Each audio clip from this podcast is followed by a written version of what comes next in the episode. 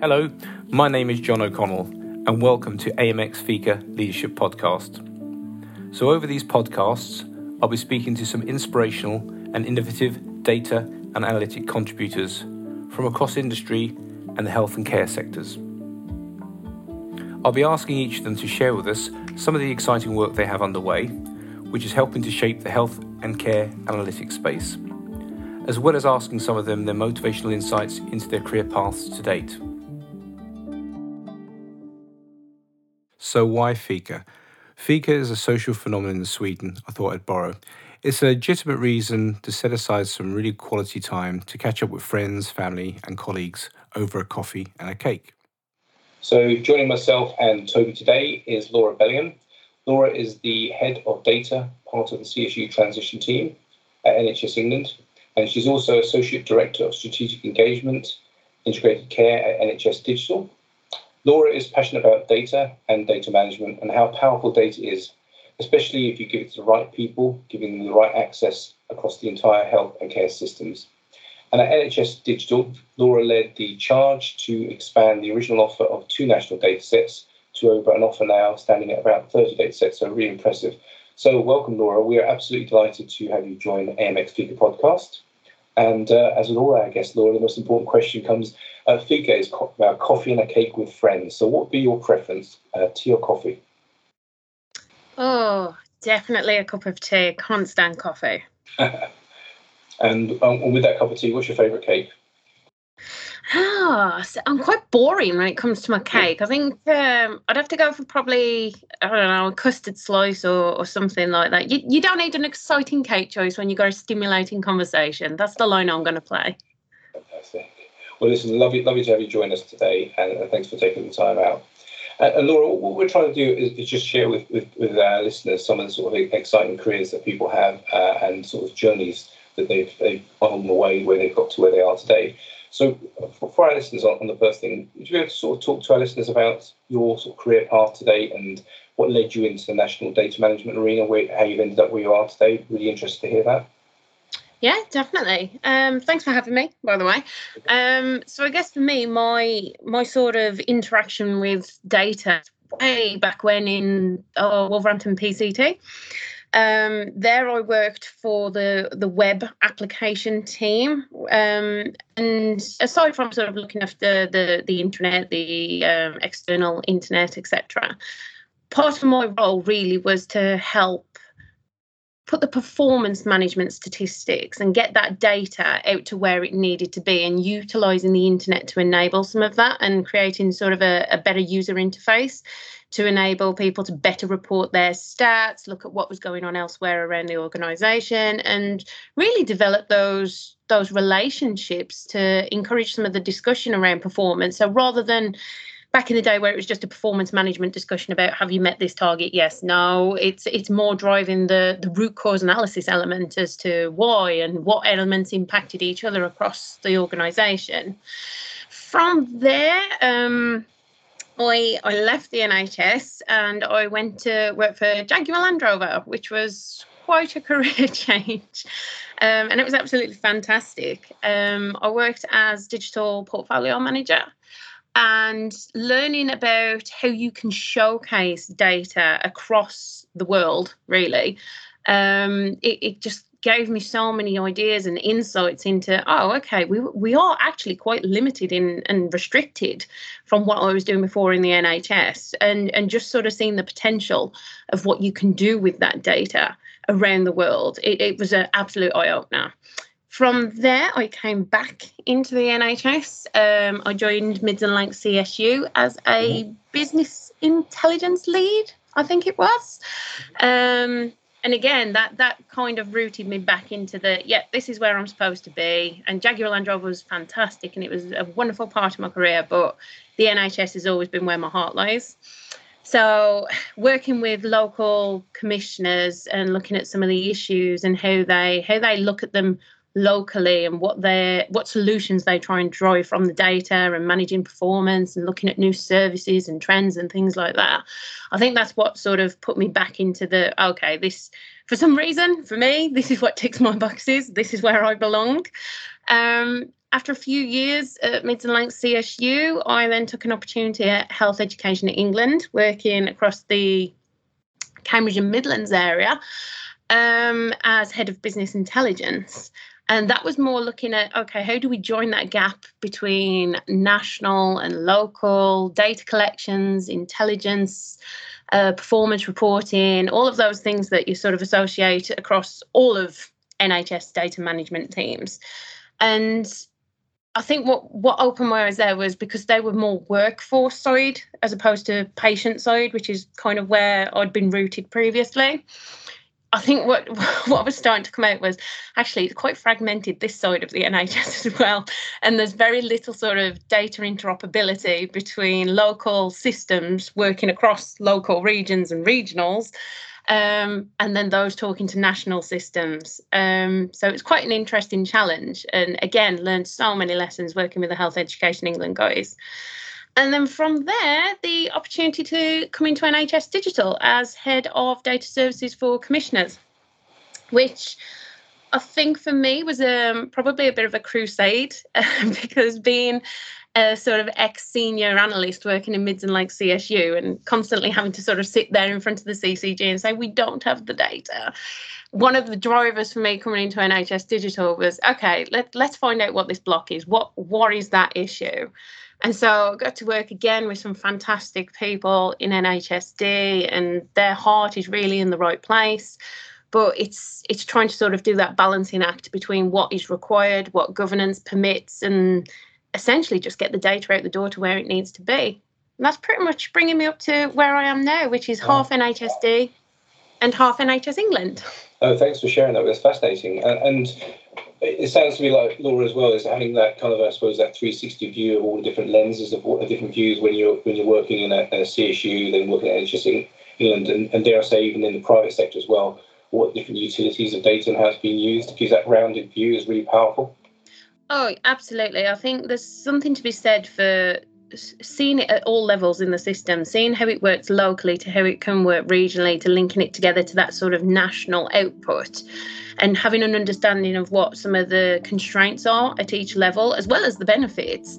I think that helps and bringing that expertise into that sort of central picture because it's it's not always as clean cut and easy as people think it is. It's it's very simplistic view to look across local and regional areas and say, oh, this is how they should do it, and it should all just work like this. And the reality is, it should all work like that, but it doesn't. And nobody's coming into the S, uh, the NHS to do a subpar job. Everybody's trying their absolute best to get all of these gaps in systems, gaps in data working together and I think a lot of it is just, again, respecting each other's viewpoints at every individual level and maybe just sort of admitting yourself that unless you've sort of worked there, you've not got the knowledge and the experience to pull from. So talk to those people who are the experts would definitely be my sort of advice coming from that sort of experience. Thanks, Laura. Um, I think you raised some interesting points. Um, and I just really want to focus on uh, comments you made around interoperability and connectivity with the local and the national landscape. Um, and I kind of want to want to see if you can unpack that a little bit um, and understand what your quest has been around gaining greater representation for the local landscape um, and how that's fed into addressing data connectivity problems um, with you know system connectivity um, and how that mirrors or how that sits within the uh, cultural problem and landscape?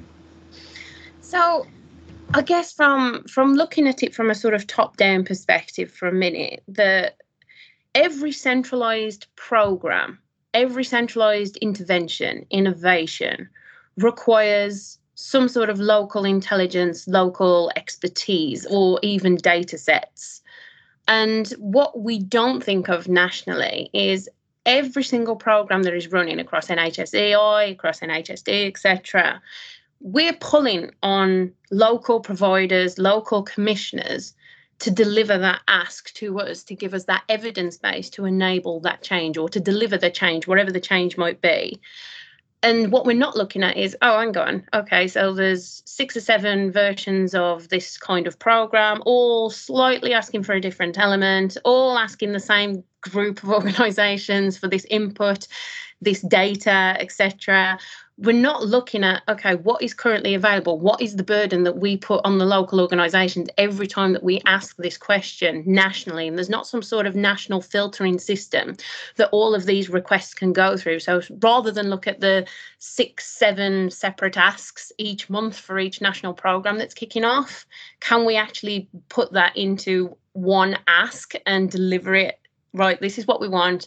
This will then combine the asks of six or seven different programs. But for you, the providers, for you, the local organizations, it's less it's less burdensome because you're able to just look at that, deliver that once, that's it, it's done. It doesn't take six, seven times that amount of resource to enable that delivery. Some of the other elements is all of this data comes from a local landscape, but to actually deliver it back there presents quite a governance issue. And some of the things that I first realised when I worked in NHSD is again because I was looking at it from a local and regional perspective. Okay, we send all this data up. Why doesn't it come back? why why can I go and talk to my providers? And when I say about this data set, they say, "Oh well, I've I've I've sent it, I've submitted it. It's a national data set. Go and get it from NHSD." And you're sitting on the commissioning side, sort of empty-handed. And coming into NHSD with that mindset of, okay, everything comes up here how do we get it back out and understanding some of the challenges and some of the risks and some of the assurances that they needed to enable some of that data to be unblocked and delivered to where it needed to go. A lot of it was just very simple conversations, helping people understand what that data was going to be used for, what the organisations do with this data, how they look after this data, what their duty of care is to the system, and how this data plays an integral part in their ability to deliver that not everyone at a national level understands what happens across a local landscape and vice versa. And until we stop making these assumptions that surely national, they've got an infinite level of resource, they should be able to deliver all of these things. And locally, surely they, providing this data is no issue. They should just be able to provide data on tap. We've got to stop making these assumptions about how the NHS works because what we're doing is indirectly applying pressure on the different levels. Thanks, Laura. And just um, as you mentioned as well, you've got, um, Laura, you, have got a unique um, position in the sense of it being 50 50 across NHS England and NHS Digital. Um, and I expect from that role in the sense of having some unique insights. And if we're looking at, for example, NHS England, focus on drive and delivery at pace, uh, as you mentioned as well, pushing the landscape to deliver the best quality solution and the most efficient way for improving patient care plus now also challenging the integrated care boards uh, to do best for their regions. And then on the other side, you've got NHS Digital, who's responsible for safeguarding the system, ensuring the security, as you mentioned as well, and the access to data is protected. But most importantly, the integrity of patient identity is, is, really upheld. I mean, how do you think we could deliver, you know, at pace a solution that, that provides the protection and security that we need in place, but also supports quick turnaround of data without compromising the quality or security of that patient data. Do you have any thoughts on that? I think that is the million dollar question. How can we get data unblocked delivered to exactly where it needs to be, assured yeah. with all the governance and legal assurances in the right place? And I think some of this is about, again, reflecting on what is the problem that we are trying to solve? Too often in the nhs we have a knee-jerk reaction to we must we must do something because we have to be seen to be doing something rather than take the time take the step back and do the right thing and have the conversations have the discussions take more time in the planning so we're not just constantly delivering a, a one size solution that will be binned the next week when the next problem arises and the solution that we've built now does not fit that problem. And I think this is something I've come across quite a lot in the NHS where we do, we build that solution, then we go find the problem rather than look at at a national, regional, and local level what is the problem with data interoperability?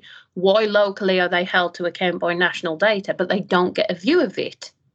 Why are there so many local flows that aren't captured nationally, yet national decisions are being made off these data sets, off these trends, but we're not capturing half the insight by not involving the local flow elements. So there are so many questions about okay, so what is the right product for the right audience? And let's build a system that enables everyone to see each other's view because we are all NHS. You don't need to see individual level details per patient to be able to answer these questions at those three different levels.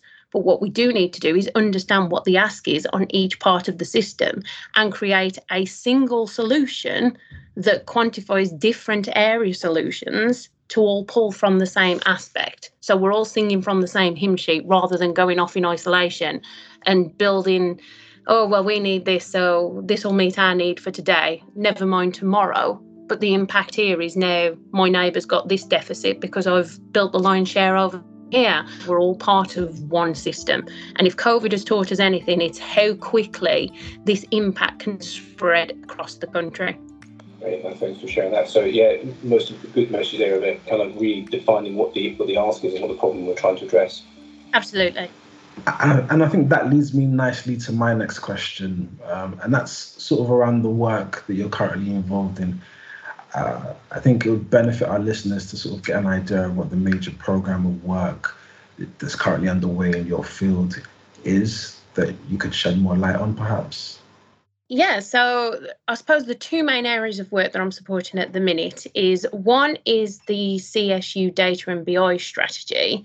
And this is really looking about what role the CSUs play going forward. Now, I think everyone will agree that, you know, during COVID and even pre COVID, the CSUs were integral as part of the success of a lot of the major programs that were run across the country. They enabled that national, local, delivery data line, innov- innovation line, report line to exist. That is not something that every government department has.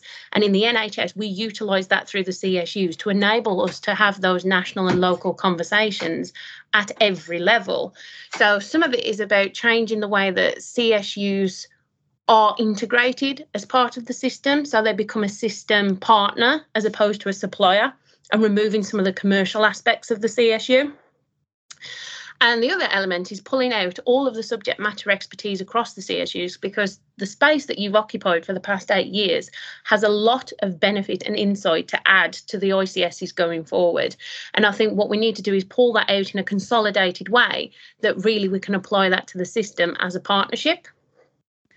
The other program that I'm working on is helping reduce burden for providers. Now, as you may have gathered from my answers to previous questions, that this is this is something that really strikes a chord with me in terms of this constant ask for data that we keep putting this burden on our on our local providers.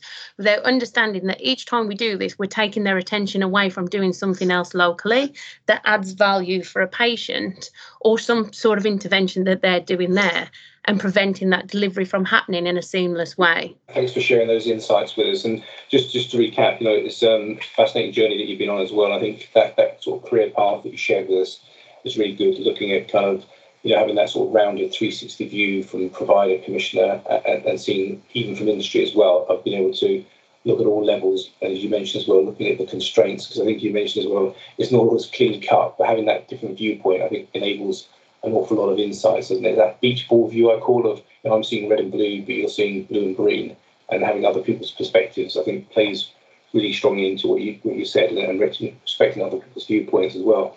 And I think what also uh, came across really, I think Laura was really good in the sense of, you know, every innovation in the NHS and, and health and social care requires what you mentioned is local expertise and insights to enable success. I think that's a really, really uh, key message to everybody. And uh, a shout out for CSUs all around for CSU support to help enable the change that we're looking for. But uh, thanks for your wise words and sharing your insights with us. It's fascinating. And Laura, finally, outside of that uh, busy career you have in data and data management and, and sort of changing the landscape, was what do you finally do to relax? Um, I suppose spending time with family, uh, although it's not always relaxing, having a two-year-old and a four-year-old running around your ankles. Um, but during COVID, we have took to gardening, which anybody who knows me knows what a surprise that is because I own a cinder bin. So anything that's too difficult to plant or keep alive usually ends up in the cinder bin in the garden. Um, but actually teaching the girls the okay, this is how nature works, and that complete switch off from screens and technology, yeah. I think that that is probably the best way that I relax by not having that screen time in front of me. Fantastic. And and uh, my next question, which doesn't kind of fit with that, how can people follow you on, on the screen, Twitter and LinkedIn? um, LinkedIn, definitely. Yeah, LinkedIn. LinkedIn. Brilliant. Well, listen, Laura, it's really great, uh, and thanks for sharing about those uh, two exciting areas you're working with with the CSU strategy. More to follow on that, and also the reducing burden for providers. So important, as you mentioned about you know giving uh, providers that free time to look after, improve uh, patient care. But it'd be great to get you on board when you progress those a bit further as well. But thank you for joining myself and Toby today. Absolutely. Thanks very much for having the opportunity. So I'd like to thank our speaker for joining us today and for everybody else tuning in to this podcast. Uh, look forward to seeing you in the future.